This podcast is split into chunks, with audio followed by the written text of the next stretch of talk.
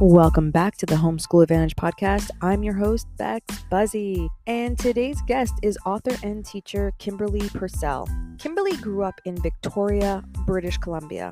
Little did she realize that Victoria, which is derived from the word victor, was to be a foreshadowing of the victories she would eventually live out in her very own life. Writing her first book in fifth grade called The Mystery of the Poison Ivy, she gained that inspiration from one of her teachers named Missus Aalto. Kimberly went on to study international relations at University of British Columbia, then broadcast journalism at British Columbia Institute of Technology, and creative writing for children and young adults at Vermont College of Fine Arts. Her experience, expertise, and passion for writing landed her various opportunities to become a writer at Disney Hyperion, a former writer at Penguin Books, and today she lives in my old stomping ground, Brooklyn, New York. You can find her on Facebook holding drop-in classes that will teach you to write your own novel. In this episode, we talk about why she began the class for her child after a traumatic bullying incident, which caused them to make the decision to pull her out of mainstream school. We talk about how Kim helps kids learn in a multi-sensory way that works for a wide variety of learners.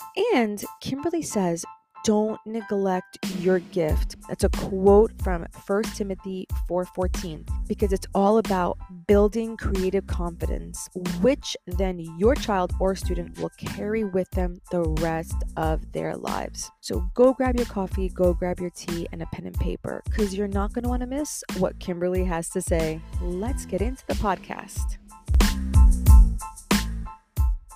Today, we have guest Kimberly Purcell of Kim Purcell dot com. Kimberly, say hello to our guest and tell us, what is a misconception you feel most have about homeschooling? First of all, you know, I'm a novelist and I also teach writing to kids, and I've also homeschooled one of my kids. So I have this, and, and many of my novel writing students are homeschoolers. So I have this long history with homeschooling, and, you know, my kid is about to go to college. So, um, you know, I, I understand both the difficulties and the great joys of homeschooling. And I'm a huge homeschooling advocate. I think it is incredible for kids if you can do it, and if it's right for the kid and right for the parent, and and the, that whole mix is is really really important depending on your family. But if your family really, if it really works for you and it works for your kid, I think it can be incredible. Because first of all, to go back to your question, you know, during COVID, a lot of people said that I'm homeschooling, and they were not homeschooling. First of all, that drove me crazy. I was like, oh my gosh, if you think this is homeschooling, nobody is going to do it. This is the worst, worst form of homeschooling. It's just terrible, because, you know, the greatest thing about homeschooling is you, the kids are very socialized. They have these incredible communities. They get to socialize with all ages, and they're really good with adults. They don't end up having this weird separation. They develop very naturally. They're not pushed into inappropriate things at too young of an age. And they end up developing interests and passions, and, you know, doing projects that inspire them. And then they go on to great things as adults. Like, I mean, they become such incredible people. You know, if we're thinking we're we're raising our kids to become incredible people, I think that's really one of the great advantages of homeschooling. But during COVID, the people who thought they were homeschooling were not. They were, their kids were on a screen all day long, and the maybe part of the time they had some kind of teacher in a classroom, and then parents were having to sit and teach their kids all this curriculum that half of it's a waste of time. And on top of that, so when you're homeschooling, you don't do any of that. You know, if you're skilled in a certain area, you'll teach your kid about that, and it will be really fun. You'll do it in a multi-sensory, interactive kind of really great way, hopefully. And or if you're not good at teaching that, then there are other teachers that are really good at that. Or often people, you know, have a homeschool pod, and they have people come in and do interactive, super fun things to teach that. So The crazy thing is just people thought, oh yeah, homeschoolers sit on a screen all day long and they're alone. Like, how awful. I mean, it was the worst of regular traditional schooling and the worst of homeschooling combined. Like, it was just not what anybody would want to do. So, you know, even it, I find it's it's very interactive, homeschooling, and very social, depending on where someone is. If they're in the middle of nowhere and there's no people near them, it can be lonely. So it, it really does depend on each situation. But I've I did it in New York City, where it was incredible, just an incredible community. Kids are going to museums, taking classes from professors. I mean, it's just like you couldn't get a better education. I love the fact that you said New York City, because I feel like so many people have this idea that in New York City, you don't homeschool. That's just the one place you don't homeschool. And you're right. I, I used to, huge. It really is. And I used to, I used to live in New York City. I grew up in Brooklyn and I used to go into Manhattan all the time. So I was at the museums. I was up and down, down in the fashion district. I mean, Diamond District, up in Midtown, all the way up, you know, and I absolutely loved it. And truthfully, I used to learn a lot when I used to go on these walks, because in Manhattan, there's like a lot of historical different architectures there. And then they usually have like a little bit of a plaque where you can read. I mean, not all of them, but there is a really good amount of them, so that you can be able to like learn, like, what is it I'm looking at? Like the Washington Square, like, what am I looking at here? So I was able to learn a lot, and I didn't even realize that I was learning. That's the funny part. When you think about it, I didn't realize I was actually even learning anything. And then all the different restaurants you can go to, right? I used to go to all these different restaurants. I had like Little Italy. I used to, like, I'm Spanish. Mm-hmm. And I used to go to this Spanish restaurant that was underneath a brownstone, and it was so cool. And the people there were all from Spain. The whole place was decorated as if I was back in Andalusia. And I was like, wow, this is so cool. You're right. You can just go out your front door and boom, school has begun. You know, it doesn't have right. to be in a, uh, you know, in a four walls. No, and, and what we found is the reason why we embarked on our homeschooling journey. We had been in a Waldorf school, and um, our kid got bullied quite severely, and her confidence was collapsing. And so we just decided, though there are things about Waldorf we really liked, it wasn't being very protective for her, and she was getting bullied, and her she basically did full school refusal, and it was quite devastating. And it did take her a while to get past that feeling, like of it completely decimated her confidence. She didn't even want to leave home. So at first, this was a real challenge for our homeschooling journey, because you're like, oh no, I had all these plans of these incredible classes you can do and all these amazing things. So I had these plans, and then it wasn't, the first few months that wasn't working out. So I ended up hosting a novel writing class, because I already had had my uh, first novel came out, published by Penguin, and And so, you know, I had some cachet as a novelist. I just put on the website, hey, anyone want to come to my house and do a novel? So I was like, you don't want to go to classes? I'm going to bring class to you. That's so awesome. Yeah, What's so, your novel called? I, well, my first novel is called Trafficked, and my second novel is published by Disney Hyperion, and it's called This Is Not a Love Letter. That's right. That's right. They both, you know, are quite um, acclaimed and got star reviews and all that. And, awesome. um, but, you know, I'm not a super fast writer. Um, I like to, you know, I really do take my time brewing on my, so I'm working on my next, uh, I don't know, my publisher has it. We'll see when it comes out. But what I love doing is teaching novel writing. And I had been teaching for many years before that as well. Um, I taught E S L, and then I was the curriculum director for this organization in L A called Write Girl L A. And that's where I developed this whole system of teaching writing in a really interactive, multisensory way. But so I'd already been doing that. I just had not done it in a homeschool class form with my kid. And um, and so that was interesting. And it was really quite amazing to have this group of kids, and I am still in contact and teaching most of them to this day. You know, once you find a teacher you love, then you just stay with them. And I just have this, I, for me, it's been an incredible thing too, because I have this like very deep bond with them, and I just care so much about their lives and their growth. And, and it's just been amazing for me, not only to see my own kid grow and develop, but also this group of kids as they grow and develop and and gain creative confidence and write like big novels. I mean, it's incredible. One of my kids just finished a three hundred page novel.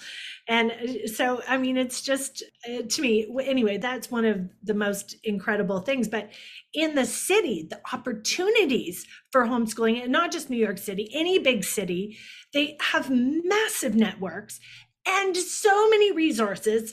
They have top colleges in those places, and many of the professors are often homeschooling their kids because the kids have this freedom. They can go all around the city and do amazing things, and there would just be no reason to keep them in locked up in a classroom when the learning that they can accomplish is so much greater, you know, in the city with all the resources and all the talent that cities draw in.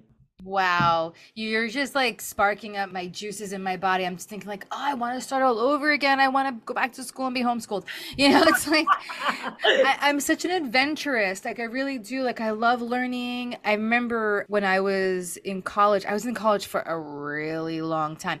And I remember my friends going like, why are you still in college? I'm like, I don't know. I just like being there. I really like learning. They're like, if there was one job and it was to learn, that would be you. You would love that job. I'm like, I would love that job. Like, I would just love to learn. I do. Like, every time I talk to people who are so passionate about what they do, especially in things that I find a little bit challenging for myself, like, I do find writing challenging for myself. I kind of steer away from it. Like, when I have, when I create the show notes and I have to start writing everything, I have to, like, oh, all right, Beck, you got this, you got this. You know what I mean? I'm literally pumping myself up to t- I just didn't have a great experience in high school, right? You know, so speaking of that, it's crazy. This is why homeschooling can be amazing, just, you know, because of this. But did you know, I was listening to Brené Brown the other day, and she, in her studies, she found that eighty-five percent of people had some kind of scar from their regular schooling. And half of those, like, real traumatic scars that affected what they did going forward, their life choices, their careers, everything. Like, you know, you are terrible at math, and then they think that, and then everything connected to math is cut out for the rest of their life. And that was in grade two. You know, how ridiculous, right? But when it comes to, so she said half of those scars are creativity scars. And what I find time and time again with either my homeschool students who got out of traditional schooling or adult students that I have, because I teach adult students, especially I focus on parents, because being a parent, it's so hard to take that little bit of time for your own creative brilliance.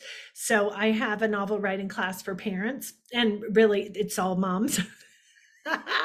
But I, I don't know why, but that, that's great. That's yeah, great. Oh my gosh. They can actually relate to their kids. Yeah. But also they get to capture a little bit of that joy for themselves. And, you know, even homeschooling parents, this is a real thing that, that is a struggle for homeschooling parents, is that while they love their kids, then they want to, you know, give them everything. Sometimes they are depleted, and the, how could I ever have time for my dreams? So one thing I did, you know, with my own kid is we used to go to coffee shops and just write together, and it was amazing. But anyway, creativity scars can be overcome, but it's really good to look at, like, when did someone say I couldn't draw, or when did someone say you can't sing? When did someone say, you know, what is your false belief about your own creativity, and how can you confront it? Because the truth is, very few people actually can't sing. I mean, very few people are tone deaf. It's like the tiniest percentage. Most of us can sing. It's just we stopped. So we haven't developed that vocal, you know, ability. So that same with drawing. I mean, someone made fun of your drawing when you were in third grade, and maybe no one at home gave you drawing supplies, no one encouraged drawing. So maybe you weren't good at drawing, but that didn't mean you can't be good at drawing. It's just you didn't have the opportunity. And same with writing. One of the biggest creativity scars that happens around writing is that, you know, teachers get all excited with the red pen. Let me fix your grammar. And or they'll tear up, oh, this isn't what I said. And I mean, there's so many stories of people's work, creative work, being torn up. And I keep, so one of my great passions is teaching teachers, especially writing teachers, how to teach writing in such a way that the kid feels empowered and confident, and then the writing just skyrockets in quality. It's all confidence, one hundred percent. So soon as you are able to point out what they do that's really well, really great. So you point out the beautiful sentences, or, oh my gosh, look at how you built the tension there. Or, oh, wow, look at that object that you put in your scene. It's so unique and it popped. So you start pointing out only good stuff, no negative. And that's true for writing groups. That's true for adults too. The more you can point out what someone's doing really well, they do more of that. They lean into their strength, and the things that aren't great just fade away. You know, now maybe they might have a bad habit with not putting periods in their sentences. So I'll just mention to the whole group, let's remember periods, you know, but in terms of individually focusing on what is amazing, that's what teachers have to do so much more, and parents too. So if parents are being like, yeah, you should write a story, then when you read the story, only mention the stuff that's amazing. Then you can't even believe, the kid will be so fired up. They'll be like, woo, and they'll run off to their bedroom, and then they'll be like, look, hey, what I did. And they'll come back with, like, they'll be fired up. But you can't mention a single thing that's not okay. Wow. Wow. So that's speaking a lot to me, because I think I grew up in school where my writing was always critiqued, like, terribly. Like, it really was. Even when I got to college, my college professor was like, your content is great, but your writing is terrible. So, oh, I guess, I guess, no, now that I'm thinking about it, I'm like, maybe I did have like a bad, you know, like I have a limiting belief there. What was the book by Brené Brown? Because I've read a couple of her books already, but. So that's in The Power of Vulnerability. Oh, okay. I haven't gotten to that one yet. It also in Daring Greatly. I read that one. So that one I read, but I haven't read the. There's a whole part on creativity. And, well, I'm going to read that. You know, wholehearted people. Yeah. Spend time being creative every day, including yeah. adults. So if you want to be like a fully well-rounded person, you're going to yeah. give yourself some time. Now, your creative scar around writing, very well, as many people, could be just someone criticizing. And then what happens is some you shut down. Yeah. Can we be creative when we shut down? No. And then, of course, you didn't write more in order to become better. You know, I no, didn't actually. no, no, and you're not gonna, like, you're gonna write as little as possible. If it, that's your, if that's the teacher's opportunity to criticize you, right? Why so, give it? Right? Yeah. Why would you write? I mean, we're we're all smart people. Why would you write if you're just gonna, your heart's gonna get broken by right. someone saying how terrible it is? So, you know, and another thing that in traditional schooling happens a great deal, people love to say, oh, my kids are so socialized in regular school. Oh my gosh, they are socialized badly. Because what happens, and it's guided by teachers often, who say, okay, everyone peer edit your friend's story. And so then what do they hear? Edit. They don't hear, let's look at the wonderful things that your friend wrote. Mark only stuff that you love, only great parts, underline every great part. That kids learn so much more by that, that wow. formula. Let's wow. look only for what's amazing.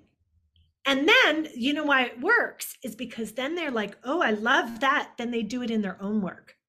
If they only look at stuff that's bad, it's like teaching themselves what's bad. Wow. And then, then they, even if they're a great writer, then the next time they write, they write with fear, because they know some kid's going to look at my work and they're going to find stuff just like I found stuff. And so peer editing is the most destructive thing that a teacher could ever do in a classroom. That's I, awesome to know. Like, I will never do it again. Like, I'm, now I'm like, I will never, never do it again. So tell me, in what you're teaching, because you taught four classes already today. what, what does one of your lessons, what did one of your writing lessons look like? Oh, okay. So one thing actually we did, I had today's craft focus was on, so, you know, writing craft focus was on multisensory writing. So multisensory writing is basically, you want to have the sense of sight, sense of smell, sense of touch, taste. You want all the senses because, and so actually anybody listening, even if you're not writing a story, you write an email, you write a Christmas letter, you write a text, you can add the sense of smell into anything. It triggers memory in your reader, and suddenly you seem like the most incredible writer ever. So it's a it's a writing hack. You basically add the sense of smell and suddenly you seem brilliant. But okay, so you multisensory writing. And so one thing we did is we did, I did this popcorn thing because it, so basically kids get, you get a, I do this with adults too. I mean, it's really fun. You, um, I've done it for myself just to keep the writing flowing. You get a piece of paper, you rip it into a bunch of pieces, and you take two pieces and you write an object. And if I have it with a group of kids, I'll be like, okay, you give them an object. And they'll be like, okay, weird old recipe box with rust around the corners. So they have to write that on the piece of paper, and they crumple it up in a ball. And then they think, okay, and then I'm like, okay, reach in your drawer for the other object. So they reach into a drawer blindly, pull out a, another object. Maybe it's a weird pencil with a fuzzy thing on the top. So they write that down. They make it into a tight ball, like a popcorn ball, and they put it down. And then I say, okay, sense of smell. So write the worst smell on one, the best smell on the other. And then I'll be like, okay, go wrench your refrigerator. Okay, grab one piece of food out, that like some leftovers. And then they have to write that on a piece of paper. And then maybe I'll give them curry chicken. So then they all write that down. And then, so we do that for all the senses. And like a sound, I said, okay, listen for any ambient noise you can hear in your environment. So for me, it was a helicopter sound. So, and then they do two like that, and, or in a sound that bugs you. That was another one. So anyway, you do that. You can do all kinds of things in the popcorn things. This is just for multisensory writing. So now they have a pile of ten balls, right? Little popcorns. And actually, um, just for fun, I had popcorn, real popcorn. And I'm like, do it, have popcorn next to you and popcorn. And, you know, so then I said, okay, we're going to set the timer for two minutes. And now you're going to write um, your scene, your next scene in your novel, because they're all writing novels and we print them out at the end.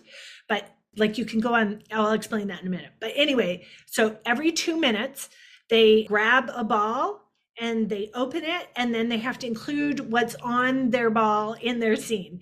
And you should see them giggling, and the writing ends up coming out fantastic because it's full of details. And so then it's something they're kind of proud of, and it inspires their imagination. And I'm like, if it doesn't work in your scene, just shift it a bit. Like, in, you know, if there's no way you could do curry chicken in the scene, can you do some kind of other chicken? Could it be a chicken like running around their feet, or, you know, whatever. So um, could it be a chicken on someone's shirt? Um, so they can shift it. So they do that every two minutes and I'll go popcorn. And then they, you know, uh, and then they grab their next one. So it's very fun, and it's very multisensory. That the actual game is multisensory because they're grabbing something, but also they're creating a multisensory scene. So that's a real key to great writing. So I did that with um, two of my classes because the focus was on multisensory writing. But if anyone's listening back home and they're teaching their kid, that is a wonderful way to make your kids super enthusiastic about writing, to create a game. Like, I have tons of games like that that they can do. Like, you could put a piece of paper on one wall, another piece of paper on the other. And like, let's say you have four kids, they're running back and forth, can, you know, completing their stories. So that um, is so creative. Yeah. So I love it.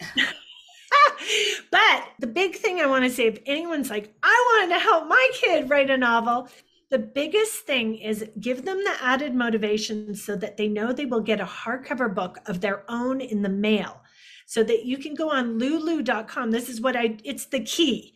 It is the absolute key to making sure they finish their novels. Because, you know, we're all kind of flaky. We can either, you know, we're creative. We're like, I loved my story, but now I started a new one.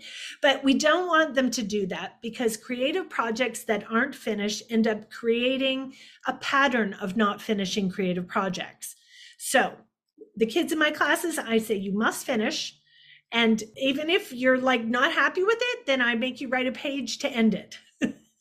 So it's always a finished story, because otherwise you end up being like, ah, I have like a hundred million beginnings. So it's that pushing through the difficult part to get to the end that's really important.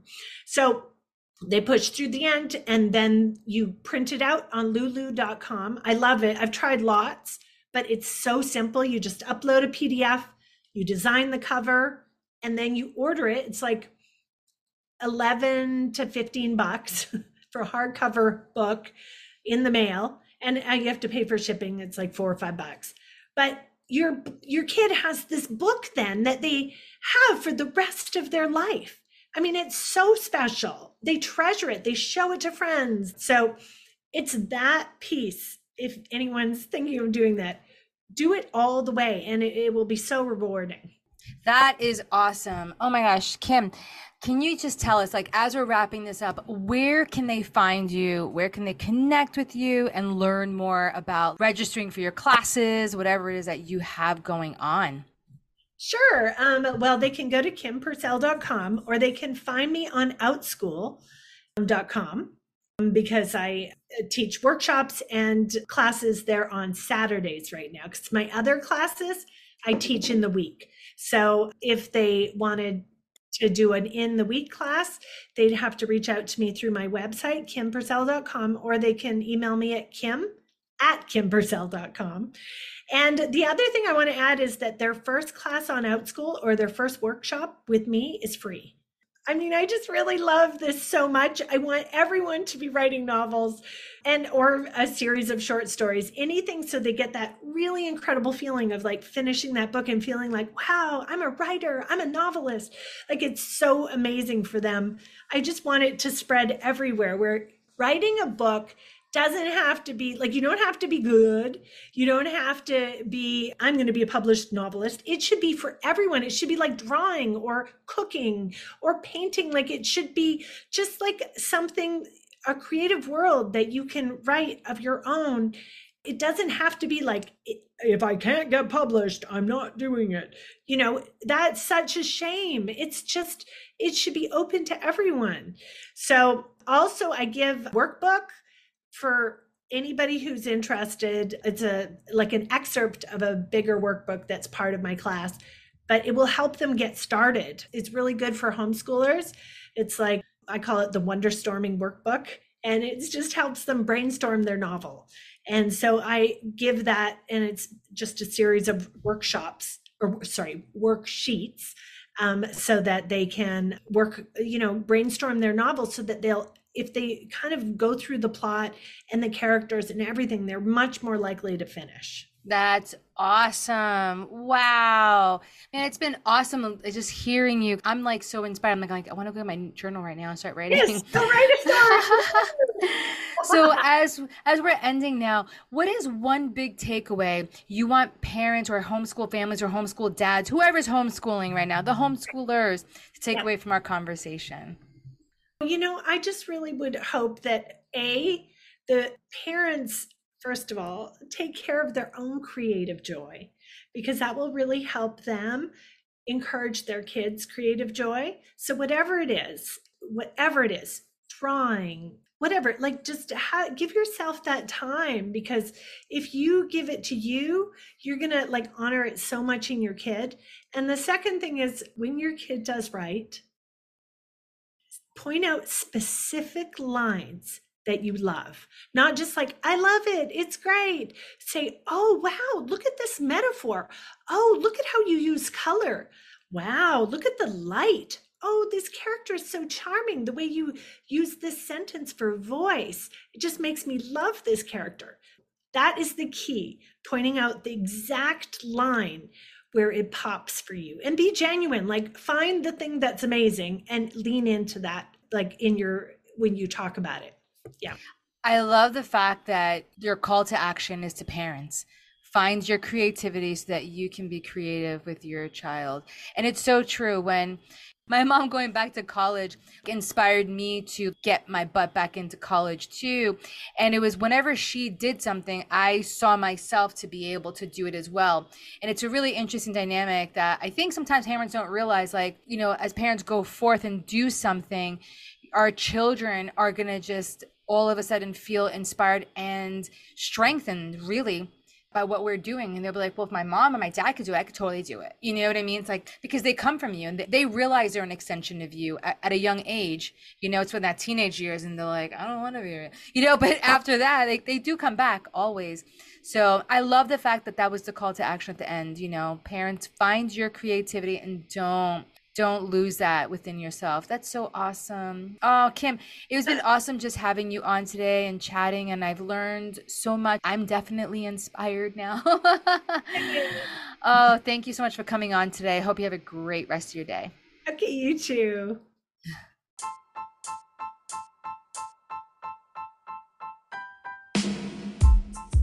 If you love the conversations we're having here on the Homeschool Advantage podcast, follow or subscribe our podcast to stay in the loop and never miss this amazing content. And please highly consider taking a minute to leave a positive rating and review to help others like you discover this show.